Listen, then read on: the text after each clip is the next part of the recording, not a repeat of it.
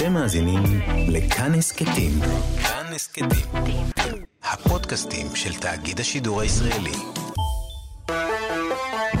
פסטיבל כאן. עם דני מוג'ה ויונתן גת.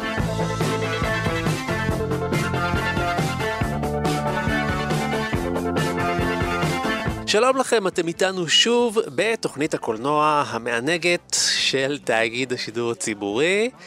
אני יונתן גת, ומולי יושב ראש המחלקה לקולנוע בבית ברל, הלו הוא דני מוג'ה. היי דני. שלום יונתן.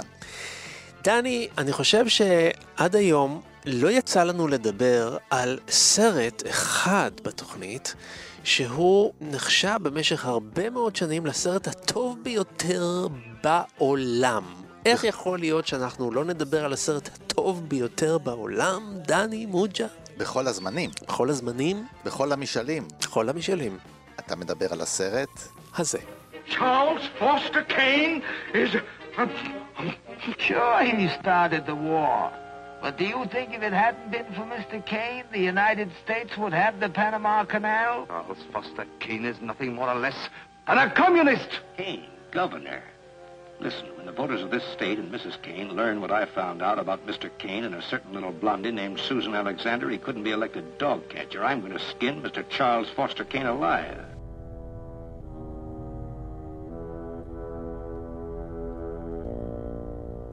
כן, שמענו קטע מתוך הסרט המפורסם, האזרח קיין, סרט בבימויו של לא אחר מאורסון ווילס, שבוים בשנת 1941. דני מוג'ה, יכול להיות שעברנו יותר מ-100 תוכניות, הרבה יותר מ-100 תוכניות, ורק עכשיו נזכרנו לדבר על הסרט הזה, למה? יש לנו אופי. אנחנו לא רצים אחרי המון. אתה יודע, יש לנו טעם משלנו. אה, יפה. אנחנו לא אומרים לנו אליטיסטים. שזה הכי טוב. ו... כן, זה באמת אה, סרט שבכל רשימה שמר על מקומו במשך הרבה מאוד שנים. אה, ממשיך לשמור על מקומו. ה-BFI בחר בו במשך הרבה מאוד זמן כסרט הטוב, ה-BFI זה ה-British Film Institute, שקובע את הרשימה הזאת על פי אה, מאות מבקרי קולנוע מרחבי העולם, והוחלט שהאזרח כן הוא נאמבר 1. קודם כל, איך אפשר להחליט דבר כזה בתחום שהוא לא מדוד? משאל, אתה יודע, עושים משאל. אוקיי. אה, קודם כל, עובדה שזה עניין פלסטי, זה עניין משתנה, כן? כן. אם המשאל הזה הוא לא קובע נחרצות משהו, בשעה מסוימת, במשאל מסוים, סרט זוכה במקום על פי שיטת ספירה וכולי וכולי, הרי יש משאלים של מבקרי קולנוע, יש משאלים שפתוחים לקהל הרחב. איך אפשר לבחור בסרט הטוב ביותר בדבר שבעצם הוא לא מדיד? זה נורא עניין של טעם. עושים כן. משאל, קודם כל אפשר לשאול מישהו, מה הסרט הטוב ביותר, מה השני, כשמכריחים מישהו לבחור, אז הוא בוחר. כן. איך הוא מצדיק את זה, זו שאלה כזאת באמת של טעם, טעם משתנה, וכששואלים קבוצה גדולה של אנשים, למשל מבקרי הקולנוע, ונותנים להם להחליט, ומבקרי הקולנוע, אתה רואה שבאחוז עצום מצביעים על סרט, אולי במאה אחוז אפילו, על סרט כמקום ראשון, אז הוא תופס את המקום הראשון. טוב, דני, בוא, אני נותן לך מקום ראשון מול המיקרופון, כדי שתספר לנו על מה הסרט הזה מדבר. אני חושב שרוב מאזיננו מכירים, אבל יכול להיות שחלקם לא. בוא תעשה לנו תקציר, תעשה אותו אה, בצורה אזרחית, תעשה אותו הטוב ביותר, ותצא במקום הראשון.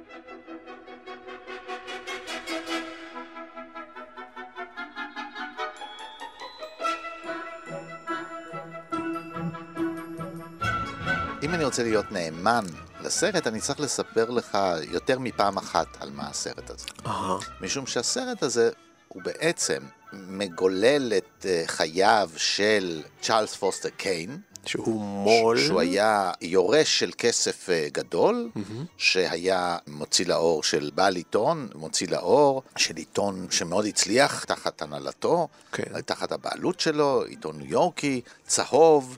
אה, מתערב. בפוליטיקה, כן. ובסופו של דבר העיתון הזה קרה לו מה שקרה לו בהמשך, הידרדר, כמו שקורה לעיתונים מסוימים, מגיע לשיא ואחר כך מתערער. אז יש פרשיית 3,000 ו- ו-4,000. ומתפרק. אה, אותו איש, גם צ'ארלס פורסטר קיין, ניסה את אה, מזלו בפוליטיקה, ורץ למשרת הגוונר המושל של מדינת ניו יורק.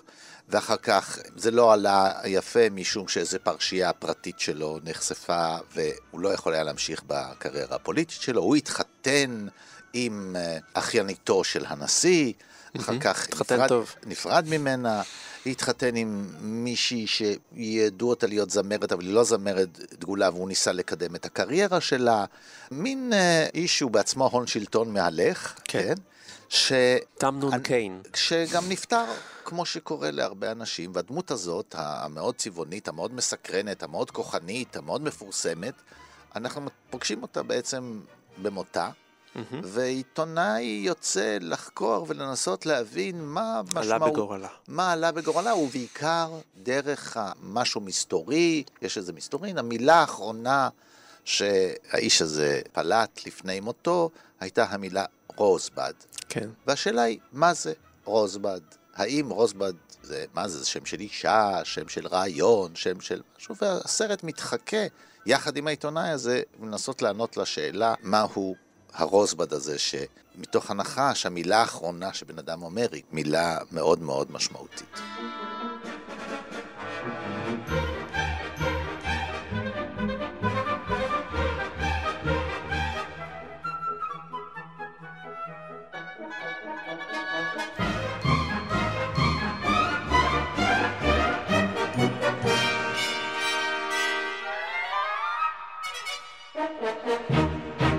דני מוג'ה, אני מודה לך מאוד על התקציר הזה, אבל אני חושב שכשלת.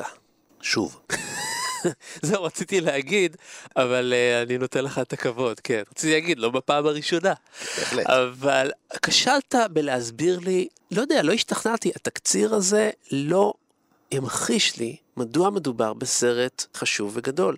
ובמיוחד לא למה מדובר בסרט הטוב ביותר בעולם, לא יודע, העלילה הזאת נשמעת לי ככה אומר- סבירה פלוס. אומר על זה שני דברים. ראשית, כן. התקציר שלי באמת, כמו שתיארתי אותו בהתחלה, הוא לא התקציר של הסרט, משום שסיפור חייו של צ'ארלס פוסטר קיין מתווך לנו בסרט, מסופר בסרט לא פעם אחת, יש עדים שנזכרים, ומתוך קריאה, ומתוך יומן, ומתוך יומן חדשות, בעצם מספרים את הסיפור שלו שוב ושוב ושוב ושוב. כל פעם- כזה.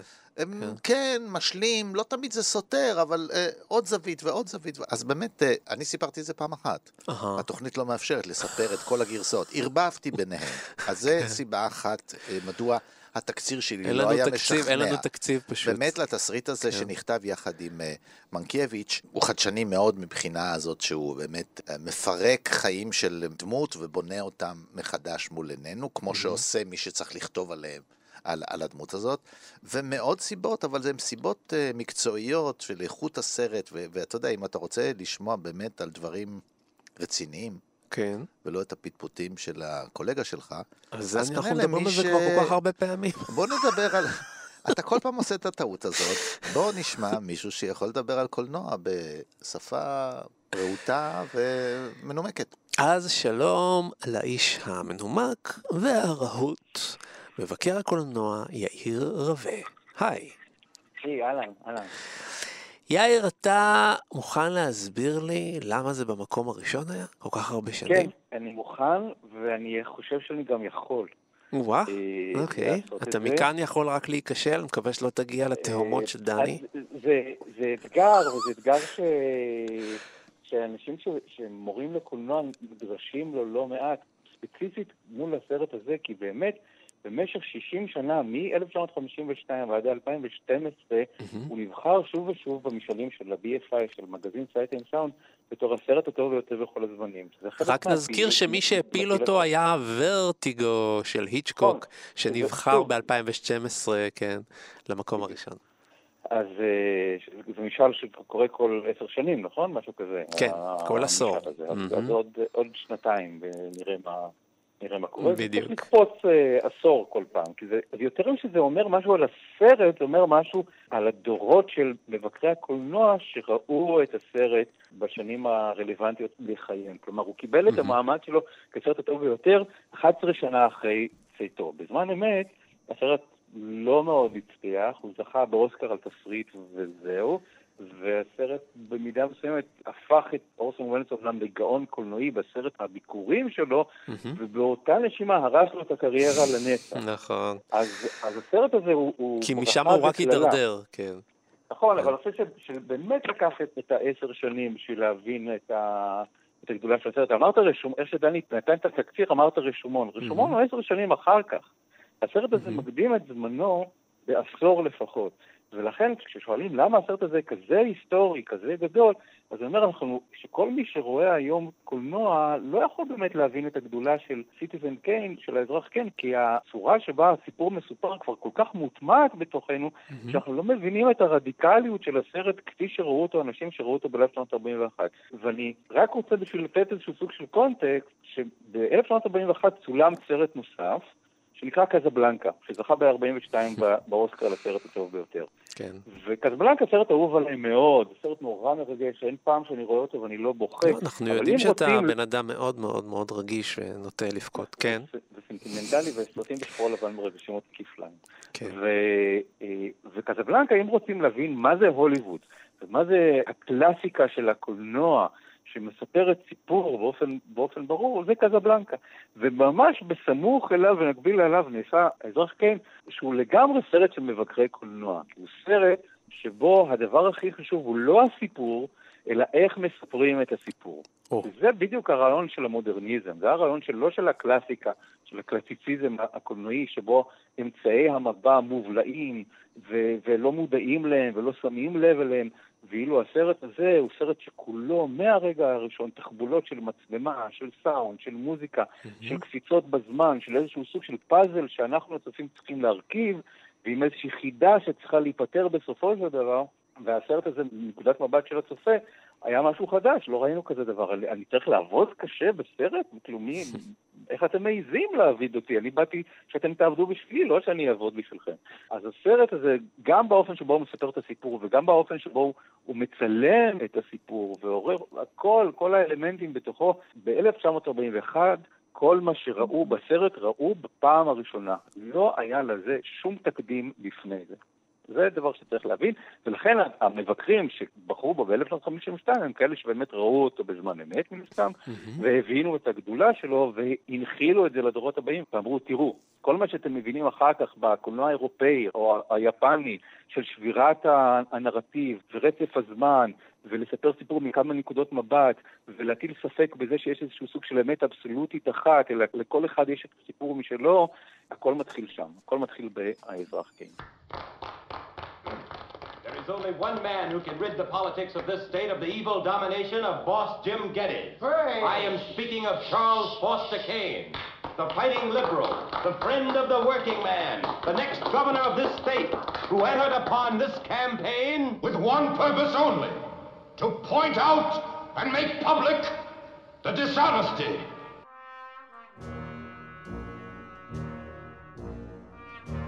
אז בוא באמת נרשום, כי כמו שציינת, הסרט הוא, כשהוא נחשב לטוב ביותר, ו- ומישהו, הוא לא בעצם אומר, אתה שאלת אותי על את השאלה הזאת קודם, יונתן, בעצם זה לא העדות, זה הסרט שאני הכי אוהב לראות. זה הסרט שאני הכי נהנה בו עכשיו. כן, הבחירה הזאת זה גם על תפקידו ההיסטורי. טריפו אמר על הסרט הזה שאחרי הסרט הזה אין סרט אמריקאי, כן, טריפו אהב להגזים תמיד, אבל uh, בביקורות שלו, דווקא בסרטים שלו לא כל כך, אבל כן. בביקורות שלו, הוא אומר אין סרט אמריקאי שלא חייב לו משהו, שנעשה אחריו. ובאמת אפשר לעבור uh, מחלקה-מחלקה ממחלקת ה... ממחלקות העשייה הקולנועית, שהן בסופו של דבר מספקות את הפנים, צדדים אחרים של הסרט, ולראות באמת את החדשנות שלו. והתחלנו, כבר הזכרנו באמת את הנרטיב. כן, את הרצף הזה, mm-hmm. כן? איך אה, אה, אמר גודר, לכל סרט יש התחלה, אמצע וסוף, אבל לא בהכרח בסדר הזה. כן. אז אה, גודר אומר את זה הרבה שנים אחר כך, אבל הסרט הזה מבצע את זה הלכה למעשה. נכון. הוא פותח בעצם במותו של מישהו, כן? ובעצם אחר כך הוא מגולל את uh, סיפור חייו בסדרה של יומני חדשות. כן. אותם סרטים שהיו כביכול, הקהל היה צופה בהם לפני שהוא רואה סרט, כן? בחלק הראשון של הערב, ויומני החדשות האלה מגוללים את סיפור חייו של צ'ארלס פוסטר קיין, ואם עוקבים היטב רואים ששלושתם שעשויים באופן מבריק, הם באמת נראים כמו יומני חדשות אותנטיים. זה, אתה לרגע חושב שאולי באמת יש איש כזה. באמת היה, הייתה דמות כזאת, שיש שם אולי אה, קטעים של חומרים דוקומנטריים. וכבר שם שלוש פעמים מספרים לנו את סיפור חייו, אז כבר אנחנו יודעים שהוא מת. עכשיו מספרים לנו שלוש פעמים את החיים שלו, ואז שולחים אנשים לברר מה הייתה המילה הזאת, ודרך זיכרונות של מישהו, ודרך רעיונות עם כל מיני אנשים, חבר טוב שלו, ניסיון לדבר עם אה, אשתו השנייה, מי שהיה העורך שעבד איתו בעיתון, ניסיון לחקור את ה... והאחראי על, על כל האחוזה שלו. כל אלה מגוללים את חייו עוד פעם ועוד פעם ועוד פעם ועוד פעם, וכבר בזה זה, זה באמת אה, חדשנות מאוד מאוד גדולה, מפעיל מאוד את הצופה. זאת נקודה אחת. עכשיו בוא נלך למחלקה שנייה, הצילום. תשמע, אני צפיתי בסרט הזה אתמול רק בשביל אה, להיזכר. וואו, המילה היא וואו. מה זה נראה? זה, דרך אגב, זה הולך לאורך כל הדרך של אורסון ווילס כמובן. אבל תראה, תראה, זה הסרט כן. הראשון של אורסון ווילס. נכון. ואומרים עליו שהוא ארוגנטי, ואומרים עליו שהוא שחצן. הוא היה בן וש- 26. ושהוא מחזיק מעצמו. זהו, הוא היה בן 26 הוא כשהוא צילם את הסרט 26. הזה. דבר אחד הוא לא ידע. בניגוד לכל מיני במאים שחוששים מזה שלידם יהיו כל מיני אנשים שמבינים במקצוע ולכן הם לא יישמעו להם. הוא אסף סביבו, פרט לשחקנים, בוא נאמר שהוא לקח את השחקנים שלו כבר, כן? היה לו תיאטרון משלו, מרקורי, הם מגלמים את התפקידים המרכזיים בסרט, אבל בכל המחלקות הוא לקח את האנשים הכי טובים. טובים שהיו בהוליווד, כן? אנחנו מדברים על גרג טולן, גדול הצלמים. ג'ון פורד. כן, כן, גדול, אה, גדול הצלמים של, של, של התקופה הזאת. הוא לא רק גדול הצלמים, אלא שאצל אורסון ווילס הוא עושה את עבודתו הטובה ביותר. כלומר, אורסון ווילס הביא מאסטר, אבל הוא לימד את המאסטר איך בונים פריים כמו שגרג טולנד, הצלם האדיר, מעולם לא עשה לפני זה. כלומר, יש פה איזשהו סוג של משא ומתן בין רב ותלמיד, והתלמיד לא פעם מאתגר את, ה, את המאסטר שלו ו- ומוציאים ממנו תוצאות אה, טובות. יש- אחת הדוגמאות לשימוש הזה בצילום, משתמשים בזה הרבה, זו דוגמה שמשתמשים הרבה בכל פעם שמדברים על, על הצילום ועל העיצוב של האזרח, כן, אבל, אבל שוב, זה עדות למשהו שלנו נראה בנאלי כיום, אבל היה חדשני בזמנו. אורסון וולס אה, בא מתיאטרון, והוא נכנס לקולנוע, והוא למד את, את תחום הקולנוע כמו שהוא למד משהו כזה מחדש. אבל הוא, הוא שם לב שהקולנוע בהוליווד קצת דומה לתיאטרון, מהבחינה הזאת שבונים את הסט, אז בונים סט של, שנראה כמו תיאטרון יותר משהוא נראה כמו בניין אמיתי. ואחת התוצאות הזה זה שכשמצלמים בית, לא רואים את התקרה של הבית, כי לא בונים תקרה לבית. כי אתה, אם אתה בונה תפאורה של בית, אז אתה בונה קירות ורצפה. בשביל מה אתה צריך תקרה? לא מצלמים את, ה, את התקרה, כי שם נמצאים הפנסים שמאירים את הבמה מלמעלה. אז הוא אמר, כאילו, אז מה ההבדל בין קולנוע ותיאטרון? אז הוא רוצה לחדש את הדבר הזה. אז הוא, כשהוא בונה את, ה, את הסט של הבית, או את הסט של, של מערכת העיתון, הוא בונה סט שלם כולל תקרה, והוא חופר בור מתחת לבמה כדי להציב את המצלמה בנקודה נמוכה, כדי לצלם מלמטה ולהראות שיש תקרה לסט הזה. שוב, זה, זה משהו שנראה לנו היום מאוד פשוט, כי היום, ככה היום בונים סטים. אבל אז היה חידוש, מי צריך לבנות תקרה ל- לסט? לא עושים כזה דבר. אז גם באופן שבו קורא תיגר על העיצוב ההוליוודי השמרני, או נקודת הצילום מלמטה כלפי מעלה, שחושפת את ה... בעדשה רחבה ובדיפ פוקוס, כן? תמיד, זה סרט מאוד דמוקרטי מה... זה סרט על דיקטטור, אבל הסרט עצמו הוא מאוד דמוקרטי באופן הזה שכאילו כל האנשים שנמצאים בפריים רואים את כולם, בין אם הם רחוקים מאוד, יש את הסצנה די בהתחלה שרואים את אה, צ'ארלס פוסטר קן, הילד משחק בשלג בזמן שההורים חורצים את גורלו בבית. ורואים את ההורים מקדימה, ממש כזה סצנה מאוד גותית באופן שבו הם מוצגים, עם העדשה הרחבה שקצת מעוותת להם את הפנים, ורואים את הילד משחק בשלג עם מגלשת השלג שלו ונהנה בעצם מרגעי הילדות האחרונים, השמחים, החופשיים שלו, רגע לפני שהוא מועבר לחסותו של מישהו שילמד אותו איך ילד עשיר צריך להתנהג. וההורים בפוקוס והילד שנמצא רחוק מחוץ לבית נמצאים בפוקוס, כולם שווים בעיני המצלמה למרות ההבדלים ביניהם, וזו סצנה שהיא מאוד מאוד משמעותית להמשך הסרט ול... ולחידה שבסופו, והוא עושה את זה בלי עריכה, הוא עושה את זה בשוט אחד, הקדימה והאחורה, כולם מקבלים אה, שוויון מול המצלמה.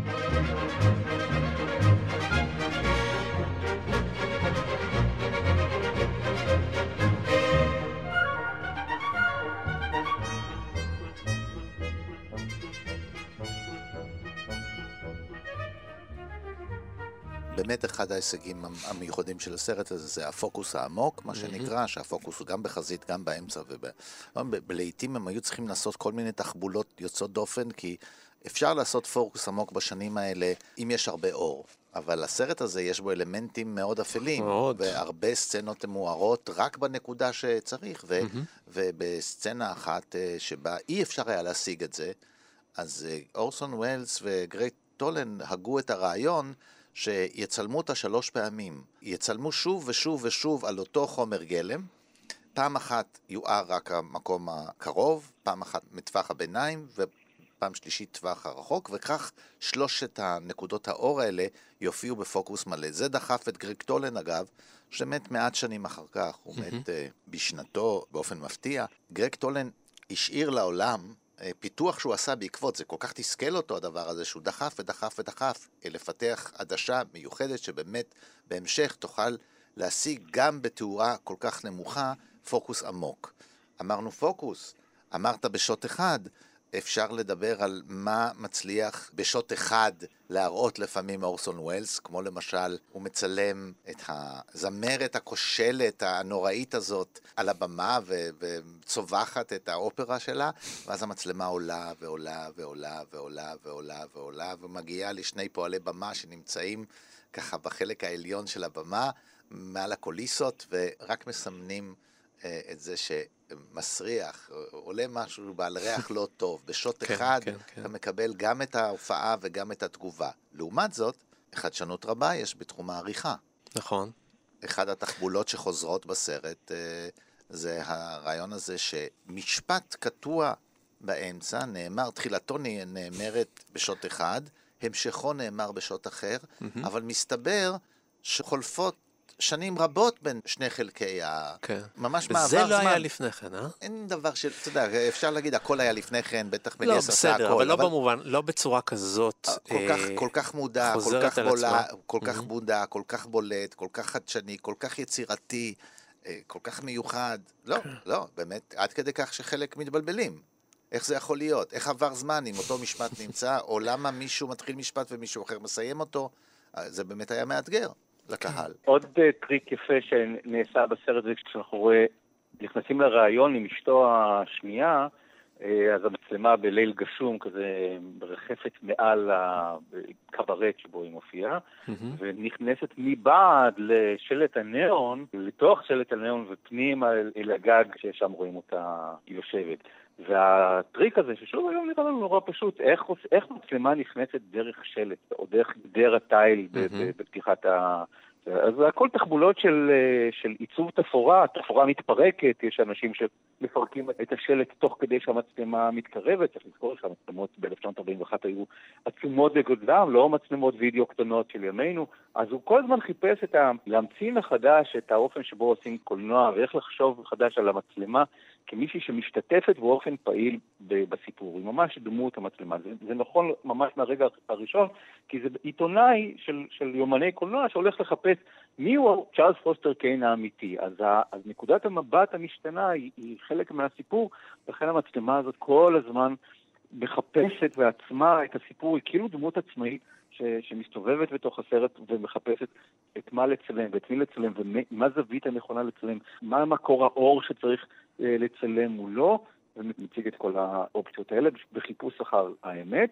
ופה, כשאנחנו מדברים על אמת ועל צ'ארלס פוסטר קיין, אז צריך להזכיר את, את העניין הזה שאורסון ווילס ביסס את הסיפור על דמות אמיתית שהייתה באותה תקופה. וויליאם רנדולף הרסט, המוציא לאור של רשת העיתונים הגדולה בשנות ה-30 בארצות הברית, אל תקשורת, טייקון תקשורת אה, מאוד גדול באותה תקופה, והסרט בהרבה מובנים חוזר על תחנות מרכזיות בסיפור חייו. אחת הסיבות שמספרים שהסרט לא כל כך הצליח מסחרית זה שוויליאם רנדול פלס, שהיה כאמור בעל עיתונים, סירב לפרסם את, ה, את המודעות של הסרט הזה, כי הוא הרגיש שהסרט הזה פוגע בו באופן אישי ולועג לו, ואז לא היה הרבה פרסום בסרט הזה. והסיפור הזה של אה, מישהו שמגיע מהתקשורת ויש לו אספירציות מאוד גדולות מצד אחד לפוליטיקה, להשתמש בכוח התקשורתי שלו כדי אה, להיות פוליטיקאי, מצד שני להשתמש בכוח הפוליטי שלו כדי לנהל מלחמות, כדי למכור אה, עיתונים, או אה, לשכתב את, ה, את המציאות כדי לשפר את אה, סיכויה של אשתו לקבל תפקיד יותר טוב ב- באופרה. אה, אי אפשר לראות את הסרט הזה כיום ולא לחשוב שזאת הביוגרפיה של דונלד ג'ון טראמפ, ש, שאמר פעם בסרט של ארול מוריס שזה הסרט שהוא הכי אוהב, שזה מעיד על זה שדונלד טראמפ יש לו טעם קולנועי משובח, אבל הוא לא מבין, הוא, לא, לא, הוא לא מבין שהסרט הוא עליו. ולועג לו ולא עליו ו... ו... אה, זה כמו ששואלים אותו איזה ספר, איזה ספר אתה אוהב, אז הוא אומר, אני, אני קורא את הספרים הכי טובים. כן.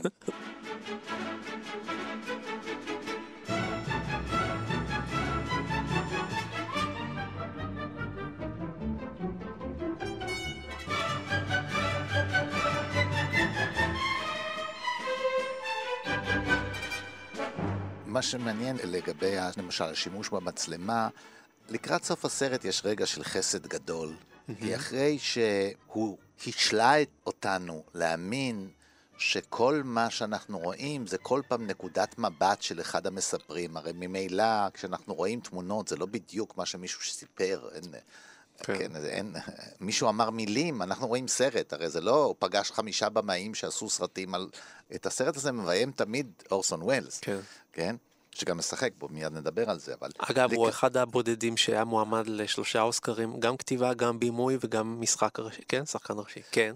בכל אופן, לקראת סוף הסרט הוא עושה חסד ונוטש את הנרטיבים האלה ונותן לנו לראות משהו שברור שזה תקשורת ישירה, אולי כמו בהתחלה, בהתחלה עוד לפני ש... כן? תקשורת ישירה בין הסרט לבינינו, ללא איזה מתווך שמספר לנו אותו. אה, ואז אה, לא רק תקרה רואים, אז רואים רצפה. אוסף החפצים העצום שצ'ארלס פורסטר קיין אסף בחייו, פרוס על פני אולם ענק, והמצלמה מרחפת מעל החפצים האלה מלמעלה.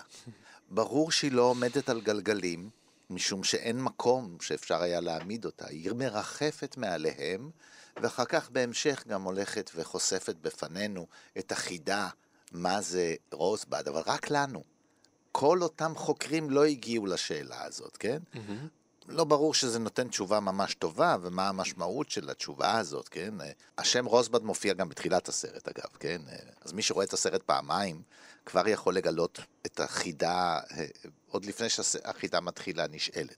והמילה רוזבד מופיעה באחת הסצנות שכבר הזכרנו פה בשיחה הזאת בינינו, למי שרואה את הסרט במקביל לשיחה שלנו. יפה, יפה, נכון, כן, כן.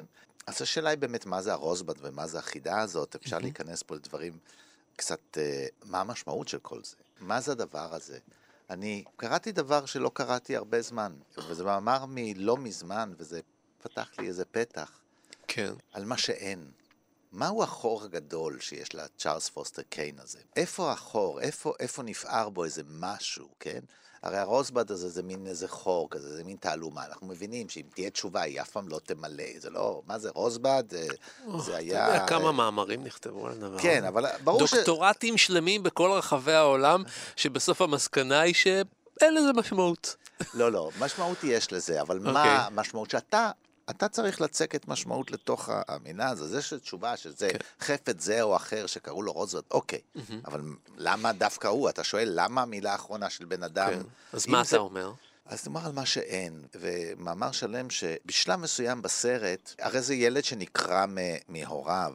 האבא עושה איזה קולות אולי שהוא לא היה רוצה שיקראו אותו מעליו, אבל הם רק קולות. מי שבסופו של דבר מכריע כאילו לגרש אותו מעל פניה בשביל להציל אותו. אולי להציל אותו מהאבא הזה, זאת האימא. בכל אופן, במהלך הסרט יש רגע אחד שמודיעים לקיין על מות אביו. כן. וזה לא מטופח. הרגע הזה לא, לא מתפתח. הוא מגיע ונסגר. וכל המאמר שקראתי הוא על סביב הבור הזה, כן? הבור הזה שקשור לרוזבד, כי זה מאותה תקופה אולי, מאותו רגע, אבל הבור הגדול שיש ל- ל- לגבר הזה, כן? זה כן. האבא הזה שהוא נקרע ממנו, דווקא לא האימא, אלא האבא שהוא נקרע ממנו, ושמת בהיעדר, ואין לו יכולת בכלל להתאבל עליו. הרי הוא דמות נוראית מבחינה רגשית. גם יש משהו לא מספק בסרט. בסוף הסרט אתה גומר את הסרט ואתה איך אמר עליו אה, מרטין סקורסזה, אמר על הסרט שאתה לא יודע הרבה בסוף על, על הקיין הזה. אתה לא יודע באמת עליו הרבה. אתה יודע המון על אורסון ווילס. ושמגלם אגב אותו מגיל 25 עד על פני ארבעה עשורים. האיש הזה מתבגר, הוא, הוא אפילו מזדקן מול עינינו, ואותו שחקן מגלם אותו כל הזמן. ב... גם האיפור היה חדשני לתקופתו. כן. גם האיפור של, ש, שבו אורסון ווילס משתמש כדי לבגר את עצמו ולהזקין את עצמו, גם האיפור היה, באותה תקופה היה מאוד קשה לאפר אנשים שיראו זקנים. שחקן בן 26 יגלם מישהו בן 70, זה לא נראה טוב באותה תקופה, ובסרט הזה זה כן נראה טוב. אז גם את האיפור אורסון ווילס הצליח לחדש בסרט הזה. Mary, I'm asking you for the last time. Anybody think I hadn't been a good husband, The sum of $50,000 a year is to be paid to you and Mr. Kane as long as you both live, and thereafter to the survivor. Well, let's hope it's all for the best. It is.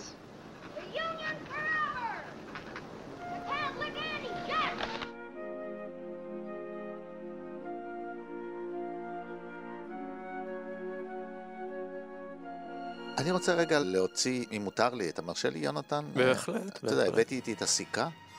כן. כן, וקצת לדקור את הבלון, מבלי לסתור בעצם את כל מה שאמרתי. ציינתי קצת שאנחנו לא מכירים את קיין, ושאנחנו... אני חושב שאנחנו גם קצת אדישים אלא, לא אכפת לנו ממנו מאוד. אנחנו לא יודעים הרבה על הרגשות שלו, הוא בן אדם שסובל, מה שאנחנו רואים... סובל מאיזה אוטיזם רגשי, כן? הוא, הוא גם כשהוא מוכן לעזוב אישה בשביל אישה אחרת, לאבד את הקריירה, אנחנו לא רואים אותה באמת משתוקק אל האישה הזו, אנחנו לא מרגישים שיש לו אה, רגשות, או הקלות שבה הוא נפרד מחבר, החבר נפש שלו, ככה, אבל מדובר שהוא חבר נפש. אנחנו לא מגיעים למסקנה הזאת שהם חברי נפש, אנחנו לא רואים אותם כחברי נפש. זאת אומרת, הרגשות שלו לא נחשפים. בשבילי, אה, להיות כל הזמן בחברה של דמות שאני לא מתחבר אליה בסופו של דבר, כן? אותי זה קצת אה, משמים. אוקיי, okay, תסביר. בחוויה שלי, כשאני רואה את הסרט, אני נמצא בחברתה של דמות, רואים אותה מהזווית הזאת ומהזווית הזאת, והכל נורא מעניין. כל מה שדיברנו mm-hmm. באמת מרתק אותי. אבל אני רואה את הסרט, ואני רואה את עשיית הסרט, ואני רואה את אורסון ווילס, אם מישהו היה באותו רגע ומה שהוא צבר אחר כך, אני לא יכול שלא לחשוב על כל החיים של אורסון ווילס אחר כך ולקרוא אותם בתוך הסרט הזה, כן? הוא כאילו מנבא במובן מסוים גם קצת את חייו שלו.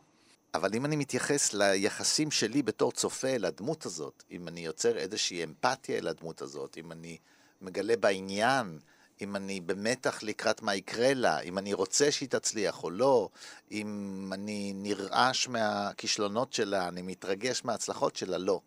מבחינה זאת זה סרט אה, שמשאיר אותי כל הזמן מחוץ לסרט, כן? אני כל הזמן מתבונן בו ואף פעם לא מושכים אותי ממש פנימה. כולל הסצנה, יש סצנה שתיארנו אותה כבר, שקוראים ילד מההורים שלו. באופן טבעי, ככה הורגלנו, הסצנה הבאה, אחרי שקוראים מישהו מה, מה, מההורים שלו, זה, זה, זה לראות את ההתמודדות שלו עם הקרע הנוראי, אז אנחנו בכלל לא רואים אותו. אנחנו רואים אותו, מבחינה זאת, כן, זה מזכיר קצת את מה שקורה בנס במילאנו. לוקחים ילד, מכניסים אותו אה, אה, לתוך שמה, כי הוא יתום, מכניסים אותו לתוך בית יתומים, קאט, הוא יוצא מבית יתומים. מזכיר, זה, זה נעשה הרבה שנים אחרי אורסון ווילס, כן? אבל uh, הדבר הזה של החלק שבו היינו, עכשיו בטח יראו לנו, איננו בכלל בסרט. אז uh, מבחינה זאת, אני, אם אתה שואל אותי מה הסרט שהכי מענג אותי היום לראות, או מה הסרט שהכי הייתי רוצה לראות, או מה הסרט שהייתי רוצה לקחת איתי לאי בודד, אני בטוח שזה לא הסרט הזה. אתם יודעים מי אמר שזה הסרט השנוא עליו ביותר בעולם? אינגמר ברגמן. כבודו בעצמו. הסרט השנוא עליו בעולם. כן, ברור, כי הוא עובד על, הוא גם איש תיאטרון והוא עובד על רגש, והסרט הזה, מה שמאפיין אותו זה הפורמליזם שלו. הפורמליזם שלו זה, זה, זה שהוא כל הזמן מדבר על פורם, על צורה. על פורמליזם גם כי הוא קצת טבול בפורמלין. אה, יש, יש בסרט הזה משהו שהוא, שהוא באמת איזשהו סוג של, אה, נקרא לזה, לא יודע, מוזיאון לשעבר או משהו כזה, אבל, אבל אני חושב שכל הדברים ש... שדני אמר לדמותו של הסרט, כל הדברים האלה יגרמו לאורסון וולס לרוץ ולחבק אותו, והוא אומר, הבנת את הסרט שלי. כי אני חושב שה, שאקט ההזרה או אקט הניכור הזה זה חלק מהדבר שהוא, שהוא ניסה אה, לעשות, כי זה סרט זה נורא סרט על תקשורת, זה נורא סרט על, על איך, איך מדווחים אמת, ואני חושב שיש פה תהליך מאוד מרתק שבו אנחנו דווקא כן מאוד מחבבים את צ'ארלס פוסטר כן בפתיחה. הוא איש שרמנטי ומקסים ולבבי ו- ושמח, והוא איש תקשורת ועיתונאי, ואתה יודע, בתור מי שגדל ב- במערכות עיתונים, אז Uh, כל הסצנות הראשונות של הקמת העיתון וגיוס האנשים וכתיבת המניפסט בגוף ראשון, מי מעז לכתוב בעיתון בגוף ראשון, והוא אומר, זה העיתון. כל הדברים האלה, כאילו, זה, זה, אחד התיעודים המאוד יפים של, לא רק של עיתונות, אלא של הנאו-ג'ורנליזם, של כאילו ממש איזשהו סוג של מהפכה תקשורתית, שגם שם הוא קצת מקדים את זמנו באופן שבו הוא מתאר את זה.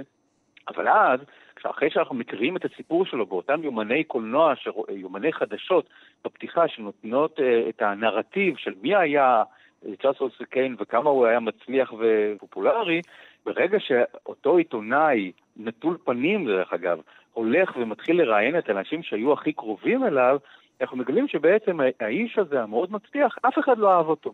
אף אחד מהם, כולל חברו הטוב ביותר, כולל אה, האיש שהיה הכי קרוב אליו, כולל אשתו לשעבר, בעצם אף אחד לא באמת אהב אותו, ואף אחד לא באמת הכיר אותו, והדבר היחידי שהם יכולים לספר זה הם יכולים לספר סיפורים על עצמם. ולא עליו, ואז דרך האופן שבו הם מספרים את הסיפורים עליו, אנחנו לומדים על דמותו המאוד מורכבת, וככל שהוא הצליח יותר, ככה הוא קצת התנתק מהאטמוספירה, ועלה כמו כזה בלון הליום ואיבד קשר עם המציאות ועם האנשים. ונהיה שמן ושובע ורודן ומפונק, באמת קצת כמו אנשים אה, אה, אה, אולי מצליחים שרגילים שמפנקים אותם ועושים את, את מה שהם אומרים להם. אז, אז האופן שבו אנחנו מחבבים אותו בפתיחה ומפסיקים לחבב אותו ככל שהסרט הולך, זה לגמרי המשימה והמטרה של הסרט, וגם לחפש את אותה נקודה, אותו רוזבד, למה? מה גרם לו להפוך לאיש הדי נורא שהוא uh, הופך להיות נורא ובודד, שהוא הופך להיות ב, uh, בסופו של הסרט. ונכון שאנחנו מאבדים את ההזדהות עם הדמות, אבל אנחנו מבינים משהו על תקשורת ועל כוח ועל עושר ועל סדרי עדיפויות של, uh, של אנשים, ועל שאלה שאנחנו שואלים את עצמנו, מי אנחנו מעדיפים להיות? האנשים הקטנים האלה שאותם מראיינים? כדי ליצור את הפורטרט של צ'ארלס פוסטר קיין, או צ'ארלס פוסטר קיין, שהוא איש שהצליח, ועשה הרבה דברים והשיג הרבה כוח והרבה כסף, ובסופו של דבר מת לבד. אז אה, אלה, אלה השאלות הגדולות של החיים בסופו של דבר. אני מסתייג רק דבר אחד, הוא לא כן. השיג הרבה כסף, הוא ירש הרבה כסף, הוא קיבל הרבה כסף. חלק מזה זה, הוא איבד, אה, אה, שזה גם... זה גם מה שאומרים על טראמפ. בדיוק, לכן אני חושב שזה לגמרי לגמרי ביוגרפיה של אה, טראמפ, כולל הסוף. הסוף, כאילו, מי שרוצה לדעת מה יהיה סופו של טראמפ, יראה את האזרח, כן, זה הכל נמצא שם, ואין לי שום ספק שזה יהיה אחד לאחד ככה. הוא לא יגיד אבל אה, רוזבד, הוא יגיד מלניה. כן, גם זה שאלה מה זה הרוזבד הזה. אפרופו נשים בחייו של וויליאם הרסט, גם זה איזשהו סוג של עקיצה. פנים רכילותית בחייו של אותו אה, הרסט. אה, אני חושב שהסיבה שדני מסתייג, ואני מבין את ההסתייגות הזאת, וזאת גם הסיבה שהסרט הזה כיכב כל כך הרבה שנים ברשימת הסרטים הטובים ביותר של מבקרי הקולנוע, אה, זה שזה באמת סרט של מבקרי קולנוע. זה סרט שתענוג לנתח אותו, ותענוג להציג אותו ולפרק אותו ולהציג את האופן שבו הוא עשוי ובו הוא בנוי, ולדבר על מבע קולנועי, זוויות צילום, תאורה. תנועת מצלמה, העמדת הדמויות בחלל, כל הדברים האלה, הסרט הזה הוא אנציקלופדיה של כל מה שצריך לדעת על, על בימוי קולנועי ושפה קולנועית, הסרט הזה מכיל את העיקר. You take Mr. King. It wasn't money he wanted. Thatcher never did figure him out. Sometimes even I couldn't.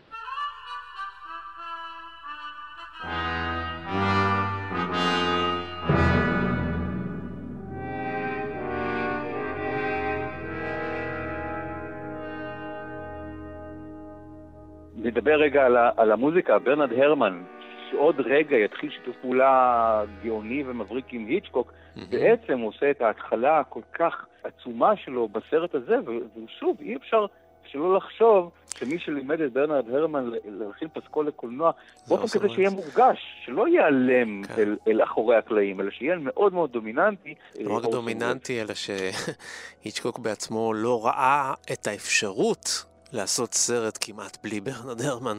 הוא נתן לו אה, זכויות על ההצלחה של פסיכו וכדומה, אפילו שילם לו יותר כסף בגלל ההצלחה שלה. כן, ברנרד הרמן הוא אחד הגדולים ביותר, יחד עם נינו רוטה. ו- וזה מתחיל באזרח כן. אני חוזר לנקודה של מבקרי הקולנוע, יש משהו בסרט הזה שגידל את הזן הכי מעצבן של מבקרי קולנוע, לדעתי. אה, וזה שני, שני דברים שהסרט הזה בעצם חשף והציג כשאנשים כותבים על סרטים, בין אם זה בעיתונים או אחר כך בבלוגים ובפייסבוקים למיניהם. אה, זה שני מושגים שאני שונא מאוד. אחד נקרא nitpicking או ניטפוק בעברית, והשני נקרא ספוילר. והם שני הדברים שהשנואים עליי ביותר בכתיבה על, על קולנוע. הסצנה הראשונה בסרט מציגה את צ'ארלס פוסטר קיין מת, ומילתו, הוא כן מפיל איזשהו סוג של כדור בדולח עם בית בשלג, אה, ומילתו האחרונה בתקריב על שפתיו היא רוזבד. אלא שאין אף אחד בחדר, ורק אנחנו והמצלמה רואים את הדבר הזה, אז איך ייתכן שאחר כך בא העורך יומן החדשות ואומר לעיתונאי שלו, אה, האחות מספרת, אה, שהאחות כאילו, שטיפלה בו, מספרת שמילתו האחרונה הייתה אה, רוזבד, בשעה שאנחנו רואים שהיא לא הייתה בחדר. אז אה, כל מיני רגעים כאלה של במרכאות חוסר אמינות, או חורים ב- בעלילה, וחורים בעלילה שמי שלא רואה את הסרט לא, לא מבין, שכמו שאמר דני, שגם השוט האחרון שבו אנחנו רואים את פתרון התעלומה, אבל אף אחד אחר חוץ מאיתנו לא רואה את הפתרון, בדיוק כמו שאף אחד אחר לא ראה את פתיחת התעלומה. כלומר, זה חלק מהרעיון של הסרט של מי רואה ומי מי מספר את הסיפור, ולכן אם, אם אנחנו רוצים רק לבסס את הדברים על פי היגיון, מציאות, אמינות, אה, היתכנות ריאליסטית, אז זו, זו דרך לא טובה לראות סרטים, ולכן אני שונא כל פעם שמישהו עושה nitpicking ואומר, אה, זה לא אמין, זה לא ריאליסטי, כן, לא היה כיף כף במלחמת יום כיפור וכן הלאה וכל מיני דברים כאלה. תפסנו אתכם. איזשהו סוג של צפייה בסרט כמין, אה, כן, רשימת טעויות. זה שנוא עליי מאוד. והדבר השני זה ספוילר. גם אנחנו חוטאים בזה ברגעים האלה, בזה שאנחנו לא מדברים על רוזבד. כי אי אפשר באמת לדבר על, על האזרח כן, בלי לדבר על משמעות של רוזבד, אבל מה? הסרט הזה כבר כמעט בן 80, ועדיין אנחנו חוששים לספר מה קורה בשעות האחרון נות- שלו. אנחנו נותנים לך את האפשרות. אה, אוקיי, אז תכף אנחנו נעשה את זה ונכין את זה. למה? כי יש איזשהו סוג של אג'נדה חדשה שאם מספרים מה הפתרון של, של התעלומה בסרט, בזאת הרסנו את הסרט. וזו בעיניי גישה תקשורתית מגונה מאוד שצריך להעביר מהעולם, והיא די נולדה סביב הדבר הזה של, אה, שנקרא האזרח קיין, וזה נורא, כי אני חושב שסרט לא תלוי במה שקורה בשעות האחרון שלנו. או, אני אגיד הפוך, אם כל הסרט, ההנאה מסרט תלויה בזה שאנחנו לא יודעים מה קורה בשעות האחרון שלו, זה סרט גרוע.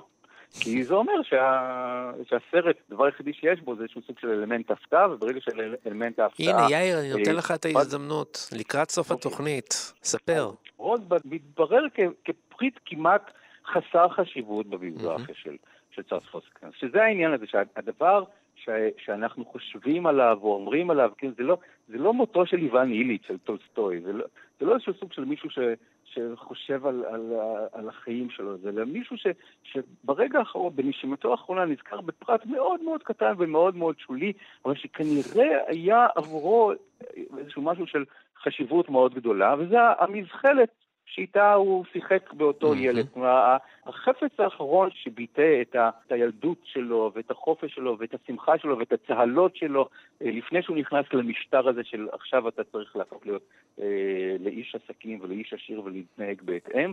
אה, וזה בעצם הגעגוע שלו לילדות והחסך ש, שנחסך ממנו, שאולי גרם לו לאטום את עצמו מבחינה רגשית. ופה זה כבר פרשנויות פסיכולוגיסטיות, אבל ה- ה- הדבר הקטן והזניח הזה שעולה באש ונעלם אל תוך המשרפות הנוראיות האלה בסוף הסרט, שבעצם סיפור חייו של צ'ארלס פוסטר קיין נגמר ב- בלא כלום. בזה שהביוגרפיה שלו אי אפשר באמת לספר אותה, אף אחד לא יודע אותה חוץ מהחיצוניות שלה ולא את הפנימיות שלה.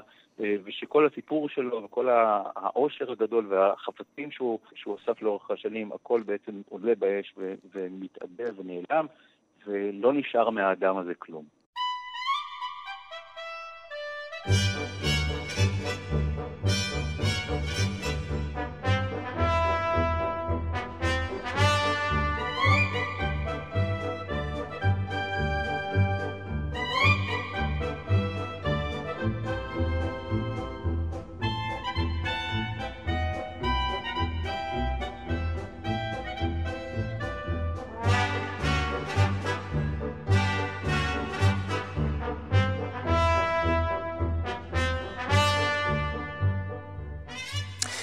סיימנו, אבל זה לא הכל, כי לפסטיבל כאן יש עוד הרבה מאוד תוכניות ששידרנו עד היום, וביניהן גם על עוד סרטים בהשתתפות ובבימוי של אורסון וולס, כמו מגע של רשע, או כמו שדני מוג'ה אוהב להגיד, מגש של רשע, וסרט בהשתתפותו של אורסון וולס, The Third Man, האדם השלישי.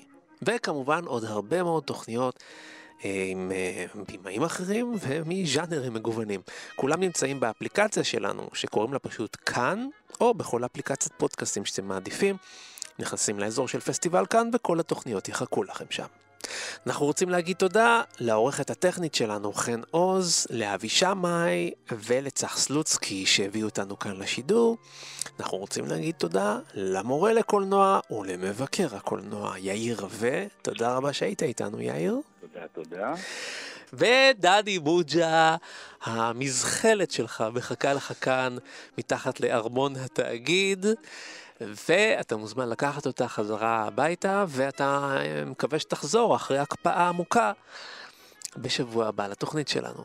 תראה, אין לא אכפת לי גם לא לחזור. העיקר שתספרו את סיפור חיי שוב ושוב ושוב, כמו את סיפור חייו של צ'ארלס פוסטר קיין. מכמה זוויות אתה עוד רוצה. מכמה זוויות, מלמטה מעלה, ושתהיה לנו תקרה. טוב, אז אנחנו נחזור אליכם בשבוע הבא עם סרט מופת נוסף. להתראות. להתראות. ביי ביי. Thank you.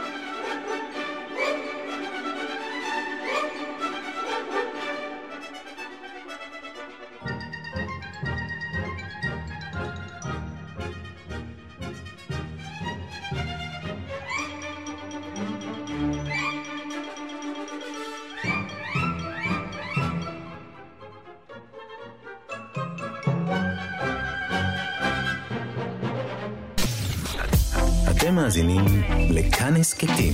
כאן הסכתים. הפודקאסטים של תאגיד השידור הישראלי.